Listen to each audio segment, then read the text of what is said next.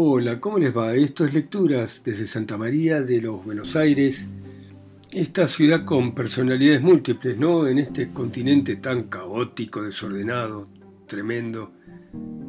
Y vamos a continuar con El Lobo Estepario de Hermann Hesse y el encuentro de Harry Haller con María. Y sigue así. Me había inclinado un poco sobre ella y tomó mi cabeza con sus manos, la trajo y me dio un beso largo. Después me senté en la cama, tomé su mano, le pedí que hablara abajo porque no nos tenían que oír y le miré su cara hermosa. Qué extraña y maravillosa estaba sobre mi almohada como una especie de flor inmensa. Despacio llevó mi mano a su boca la metió debajo de la sábana, la puso sobre su pecho que respiraba tranquilamente. No es necesario que estés alegre, dijo. Ya me dijo Armanda que tenés penas. Pero me puedo hacer cargo. ¿Todavía te gusto? La otra noche, cuando bailamos, estabas entusiasmado. La besé en la boca, en los ojos, en el cuello. Precisamente hacía poco había estado pensando en Armanda con amargura y a modo de queja y ahora tenía en mis manos su regalo y estaba muy agradecido. Las caricias de María no hacían daño a la música maravillosa que había escuchado aquella tarde y eran también dignas de ella. Lentamente levanté la sábana de la hermosa mujer hasta llegar a sus pies con mis besos. Cuando me acosté a su lado, sonreía bondadosa su cara de flor. Aquella noche Junto a María no dormí mucho, pero dormí bien como un chico. Y entre los ratos de sueño bebí su juventud alegre y hermosa y aprendí en esa conversación en voz baja un montón de cosas dignas de saberse sobre la vida de Armanda y la de ella. Sabía muy poco de estas criaturas y de sus vidas. Solo en el teatro había encontrado alguna vez existencias semejantes mujeres y hombres mundanos, semiartistas. Y ahora por vez primera miraba yo un poco estas vidas raras, inocentes de una manera rara y también de un modo raro pervertidas. Estas chicas pobres, la mayor parte, muy inteligentes y muy bellas, para estar toda su vida entregadas a ocupaciones mal pagas y sin alegrías, vivían de trabajos ocasionales y otras vivían de su amabilidad y de sus gracias. A veces se pasaban meses detrás de una máquina de escribir, otras veces eran las amantes de hombres de mundo con dinero y recibían regalos y propinas, y a veces vivían con abrigos de pieles en hoteles de lujo o con autos, pero otras en buhardillas en sótanos, y por medio de algún gran ofrecimiento alguna vez se podían casar, pero en general no tenían la idea del matrimonio. Algunas de ellas no ponían grandes esperanzas en el amor y se entregaban de mala gana por un precio elevado. Otras, y a estas pertenecía María, estaban increíblemente dotadas para lo erótico y necesitadas de cariño. La mayoría experimentadas en el trato con ambos sexos vivían exclusivamente para el amor y al lado del amigo oficial, el que pagaba, sostenían otras relaciones amorosas. Ocupadas, llenas de preocupaciones y al mismo tiempo ligeras, inconscientes inteligentes, estas mariposas vivían su vida tan infantil como refinada, con independencia, no vendiéndose a cualquiera, esperando algo de la suerte y del buen momento, enamoradas de la vida y sin embargo menos apegadas a la vida que los burgueses, siempre dispuestas a llegar a su castillo, a encontrarse con el príncipe de hadas, y siempre ciertas de manera semiconsciente de tener un final difícil, triste. En aquella primera noche única y en los días siguientes María me enseñó mucho, no solo jugueteos desconocidos para mí y arrobamientos de los sentidos, sino una nueva comprensión, un nuevo amor, nuevos horizontes. El mundo de los placeres, de los locales de baile, de los bares, de los cines, de los hoteles que para mí, esteta solitario, seguía siempre teniendo algo de inferior, prohibido o degradante, para Armanda María y sus compañeras era el mundo, ni bueno ni malo, ni odiado ni despreciado. En ese mundo florecía su vida breve, su vida llena de deseos. En él ellas estaban en su elemento. Les gustaba el champán, un plato especial en el grill, como a uno de nosotros nos puede gustar un poeta o un compositor, y en un nuevo baile de moda o en la canción pegajosa sentimental de un cantante, ponían y derrochaban ellas el mismo entusiasmo, la misma ternura y la misma emoción que cualquiera de nosotros con Nietzsche. María me hablaba de aquel su hermoso saxofonista, Pablo, que él le había cantado alguna vez la canción americana y hablaba de esto con un arrobamiento, un cariño, una admiración que me emocionaba y me conmovía mucho más que los éxtasis de cualquier intelectual sobre goces artísticos elegidos con exquisito gusto. Yo estaba preparado a entusiasmarme con ella, fuese como quisiera la canción, las frases amorosas de María, su mirada voluptuosa abrían amplias brechas en mi estética. Es verdad que había algo bello, poco y escogido, que me parecía por encima de toda discusión, a la cabeza de todo Mozart. Pero ¿dónde estaba el límite? ¿Acaso los jóvenes no habíamos ensalzado, los críticos y conocedores, a obras de arte y artistas que hoy nos resultaban dudosas y absurdas?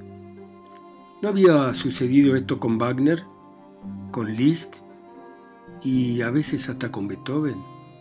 ¿No era la naciente emoción infantil de María por la canción americana una impresión tan pura, tan hermosa y tan fuera de duda como la emoción de cualquier profesor por el Tristán y Solda o el éxtasis de un director de orquesta por la cuarta sinfonía de Mahler. ¿Y no se acomodaba todo esto al punto de vista de Pablo y le daba la razón a él? También María parecía querer mucho a Pablo, al hermoso Pablo. Es hermoso, decía yo, a mí también me gusta, pero decime, María, ¿cómo podés al mismo tiempo quererme a mí, que soy viejo y aburrido, que no soy lindo, que tengo canas, que no sé tocar el saxofón ni cantar canciones americanas de amor?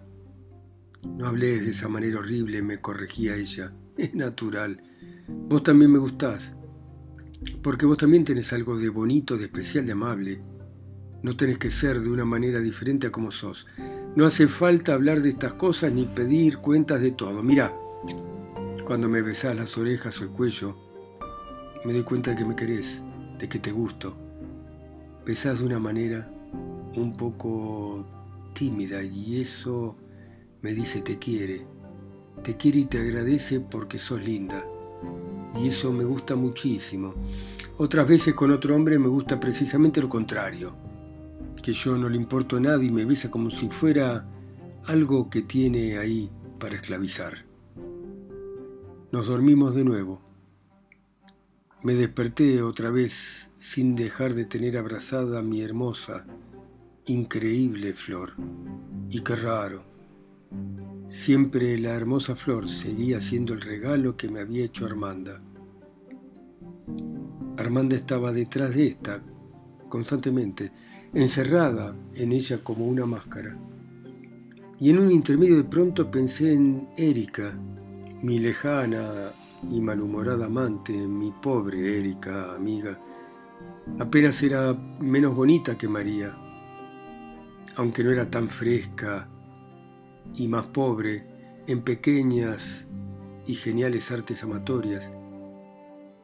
Y un rato tuve su imagen delante mío, dolorosa, clara, amada, entretejida hondamente con mi destino y se fumó de vuelta en el sueño, en el olvido, en la lejanía. Y de la misma manera aparecieron en esa noche hermosa, delicada, imágenes de mi vida, llevada tantas veces de una manera pobre y vacía y sin recuerdos, ahora alumbrado de una manera mágica por el erotismo, se destacó rico y profundo el río de antiguas imágenes y en algunos momentos se me detenía el corazón de tristeza al pensar qué abundante había sido la galería de mi vida, de qué manera había estado llena de tan altos astros y de tan hermosas constelaciones. Había sido mi alma el alma del pobre lobo estepario. Mi infancia y mi mamá me miraban radiantes, tiernas, como desde una montaña lejana, confundida con el cielo azul metálico y claro, y resonaba el coro de mis amigos, con Armando adelante, el hermano espiritual de Armanda, por encima de lo terrenal, vaporosos como flores marinas húmedas que sobresalían de la superficie del agua, venían flotando caras de muchachas que yo había amado, deseado y cantado, y a muy pocas de las cuales yo había podido hacerlas mías. También apareció mi mujer con la que había vivido años y que me había enseñado conflicto, resignación, camaradería, y hacia quien a pesar de su incomprensión había quedado dentro de mí una profunda confianza hasta el día que enferma y enloquecida me abandonó huyendo y entonces me di cuenta cuánto tenía que haberla amado y cuán profundamente había tenido que confiar en ella para que su abuso de confianza me hubiese podido alcanzar de modo tan grave y para siempre.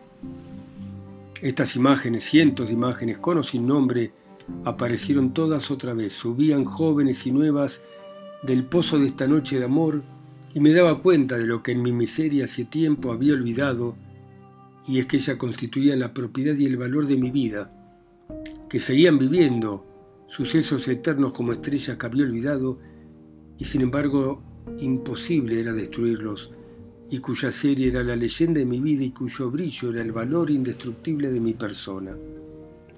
Mi vida había sido triste, errante, penosa, conducía a la negación y al renunciamiento, había sido amarga por la sal del destino de todo lo humano, pero había sido señorial y rica hasta en la miseria una vida regia y aunque el poco restante de camino hasta el final la desfigurase por entero de manera tan lamentable, la levadura, la sal de esa vida era noble, tenía clase, dignidad y pasión. Ya hace un tiempo de esto, y muchas cosas ocurrieron desde entonces y han cambiado, solo recuerdo algunas concretas de aquella noche palabras sueltas que intercambiamos, momentos, detalles eróticos muy tiernos, fugaces brillos de estrellas al despertar del sueño de la extenuación amorosa. Pero fue aquella noche cuando de nuevo por primera vez desde la época de mi derrota miraba mi propia vida con ojos radiantes y reconocí como destino a la casualidad y como un fragmento del cielo a las ruinas de mi vida. Respiraba mi alma de nuevo, mis ojos volvían a ver y durante algunos instantes presentí con ardor que no tenía más que juntar el mundo de imágenes, elevar a imagen el complejo de mi personalísima vida de lobo estepario, entrar en el mundo de las figuras y ser inmortal. ¿Acaso no era este el fin hacia el que toda vida humana va impulsado? Por la mañana compartí mi desayuno con María y después tuve que sacarla de contrabando de la casa. El mismo día alquilé para ella y para mí un cuarto en un lugar próximo de la ciudad, cuarto destinado solo para nuestros encuentros. Armanda, mi profesora de baile, compareció fiel a su obligación de enseñarme el Boston. Era severa y no me perdonaba ni una lección porque estaba convenido que yo había de ir con ella al próximo baile de máscaras. Me había pedido plata para su disfraz, acerca del cual no me decía nada, y aún seguía estándome prohibido visitarla o saber dónde vivía. Hasta el baile de máscaras, esa temporada que fueron tres semanas, fue increíblemente hermosa. María me parecía ser la primera amante verdadera que yo hubiera tenido en toda mi vida. Siempre había querido de las mujeres, a las que amara, que fueran ilustradas, espirituales, sin darme cuenta nunca de que la mujer, aún la más espiritual y la relativamente más ilustrada, no respondía jamás al paradigma dentro de mí, sino que siempre estaba en contradicción con él yo le llevaba a las mujeres mis problemas, mis ideas, y me hubiese parecido imposible amar más de una hora a una chica que no hubiese leído un libro, que apenas supiera lo que era leer y que no pudiese distinguir a Tchaikovsky de Beethoven. María no era una mujer ilustrada. No necesitaba esos mundos de compensación. Sus problemas venían todos de los sentidos conseguir tanta felicidad amorosa y sensual como fuera humanamente posible con las dotes que le habían sido dadas, con su cuerpo, sus colores, su pelo, su voz, su piel y su temperamento, hallar y producir en el amante comprensión, respuesta, contrajuego, un contrajuego animado y embriagador a todas sus facultades, a sus líneas, a su cuerpo, era su arte. Para eso había nacido. Ya en aquel primer tímido baile con ella yo había sentido eso, había aspirado su sensualidad encantadoramente refinada y había quedado fascinado por ella. Es verdad que tampoco había sido por casualidad, por lo que Armanda me había elegido a María. Su aroma y su sello era rosado, era un aroma de verano. No tuve la suerte de ser el único amante o el preferido de María. Yo era uno de tantos. A veces no tenía tiempo para mí, algunos días, una hora por la tarde, pocas veces una noche entera. No quería tomar mi plata, y detrás de eso uno veía la mano de Armanda. Pero aceptaba con gusto regalos. Y si quería una nueva cartera, pequeña o grande de piel roja, podía poner dentro de ella algunas monedas de oro. Por un pequeño bolso rojo que le regalé se burló de mí. Era lindo, pero estaba pasado de moda. En esas cosas que yo no entendía y sabía menos que una lengua esquimal, aprendí mucho de María.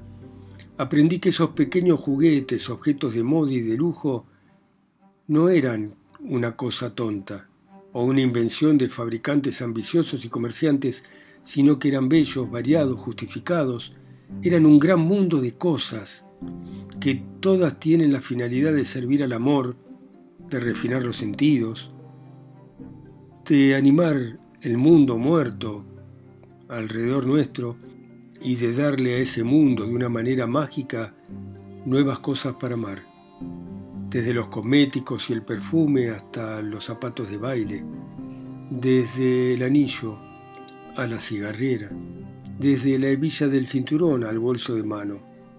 Este bolso no era bolso. El cigarrero no era cigarrero, las flores no eran flores. Todo era materia de amor, materia de la magia, de la seducción. Todo era un mensajero, un intermediario, un arma o la señal de combate.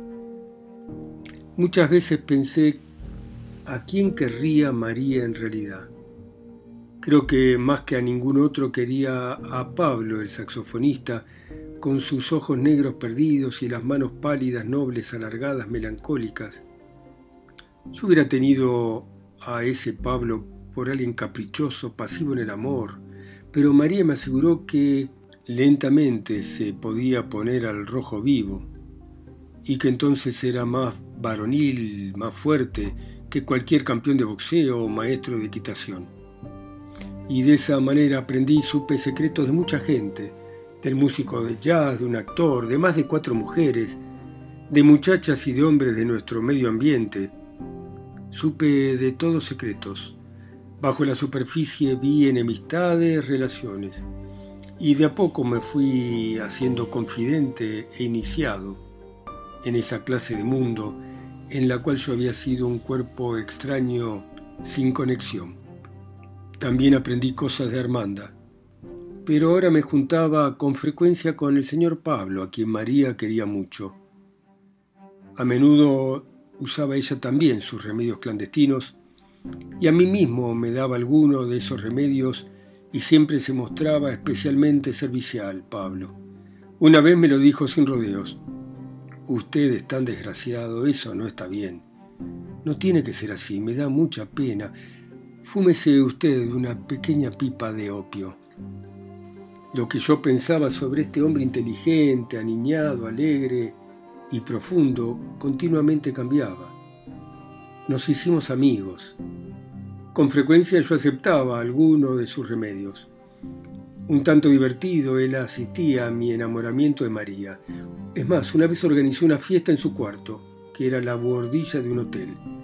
No había más que una silla y ahí María y yo tuvimos que sentarnos en la cama. Nos dio a tomar un líquido maravilloso, misterioso, algo mezclado de varias botellitas. Y cuando me puse de buen humor, nos propuso con sus pupilas brillantes celebrar una orgía los tres juntos. Yo rechacé la cosa con brusquedad. No era posible que yo hiciera una cosa así. Pero a pesar de todo miré un momento a María para ver qué actitud tomaba, y aunque asintió a mi negativa, sin embargo vi el fuego en sus ojos y me di cuenta de que estaba apenada por mi renuncia. Pablo se sintió decepcionado, pero eso no lo molestó mucho. Es una lástima, Harry. Cuántos escrúpulos morales. No se puede con eso. Hubiera sido, sin embargo, tan hermoso. Pero tengo algo para sustituirlo. Cada uno tomamos un poco de opio y sentados quietos con los ojos abiertos, los tres vivimos la escena sugerida por él. María en ese tiempo temblando de delicia. Cuando al cabo de un rato me sentí mareado, Pablo me llevó a la cama, me dio unas gotas de una medicina y al cerrar por unos minutos los ojos sentí sobre cada uno de los párpados como el aliento de un beso. Lo admití como si creyera que me lo había dado María, pero sabía perfectamente que había sido él. Bueno, muy bien. Dejamos a nuestro lobo estepario acá, en este mundo de erotismo, sensualidad, nuevo y que le da miedo a él tan espiritual, tan superior, tan lobo estepario, ¿no? Bueno, gracias por escuchar ustedes a Germán Gess y su lobo en sus países, ciudades, continentes, islas o pueblos a través de mi voz acá sola y lejos en Santa María de los Buenos Aires. Chao, seguimos mañana.